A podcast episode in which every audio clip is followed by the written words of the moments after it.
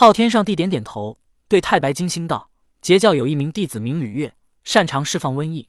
他在死后封神为温部的昊天大帝。”听到昊天上帝如此说，太白金星急忙道：“陛下，这是对您的侮辱，朕岂不知？可封神已经完成，无法更改。你可有什么方法能令他改名？”昊天上帝道：“改名。”太白金星一愣，他想到了在人间的昊天上帝被人们称呼为玉皇大帝以及俗名老天爷。陛下，看来您与臣所言的却是一件事了。太白金星道：“一件事，你说来听听。”陛下，臣在人间游历，他们只知玉皇大帝而不知昊天上帝。太白金星道：“听到此处，昊天上帝也是一愣。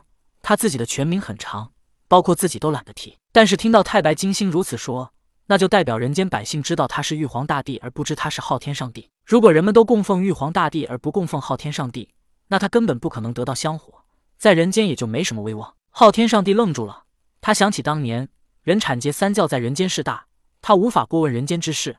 不过有红军老祖在，三教教主对他还是很恭敬的。纷纷尊称他为昊天上帝。原来他们在人间早就给朕安上了玉皇大帝的名头，却依旧称呼朕为昊天上帝。怪不得这么多年过去，朕总觉得缺少什么东西，导致气运不长。昊天上帝道。说完之后，昊天上帝又问太白金星道：“如何才能让人间百姓知道朕为昊天上帝？”陛下，人间百姓的观念已经根深蒂固，想要改变真是千难万难。臣提议，陛下改名。太白金星躬身行礼道：“提议让一个皇帝改名，这有些大逆不道。”但这也是最便捷的方法，而且那吕月还名昊天大帝。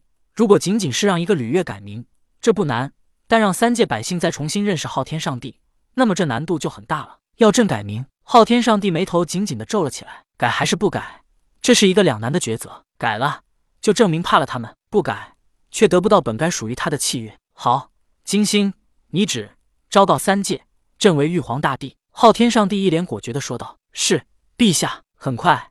三界便传遍了玉皇大帝的名声，百姓们感觉到很奇怪，玉皇大帝不就是三界之主，也是老天爷吗？他们一直都在供奉他，干嘛还要专门说一下呢？当昊天上帝改名玉皇大帝之后，他身上突然涌现出更加强烈的气运红芒，红芒冲空，映红了半边天。玉皇大帝正与太白金星商谈，而在蟠桃园内种桃的黄金力士突然来到，跪在玉皇大帝面前道：“陛下，蟠桃树又长了。”玉皇大帝听后一喜。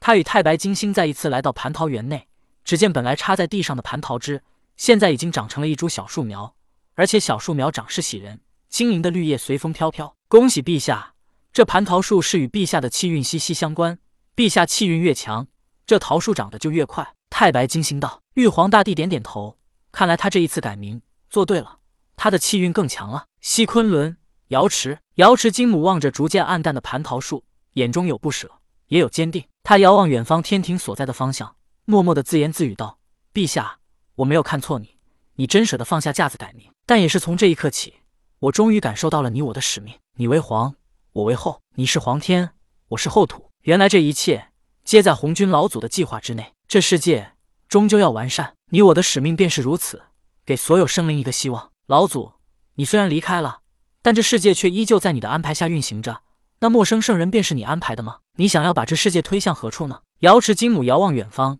他并不是不舍蟠桃，他不舍的更多的是玉皇大帝。老祖把这个任务交给了我，那么除了我，这世间也便没人能完成了。只是陛下，从今往后，你便再也感受不到我的爱了。想到此处，瑶池金母独自驾云，向着红鸾星而去，那里有他的女儿龙吉公主。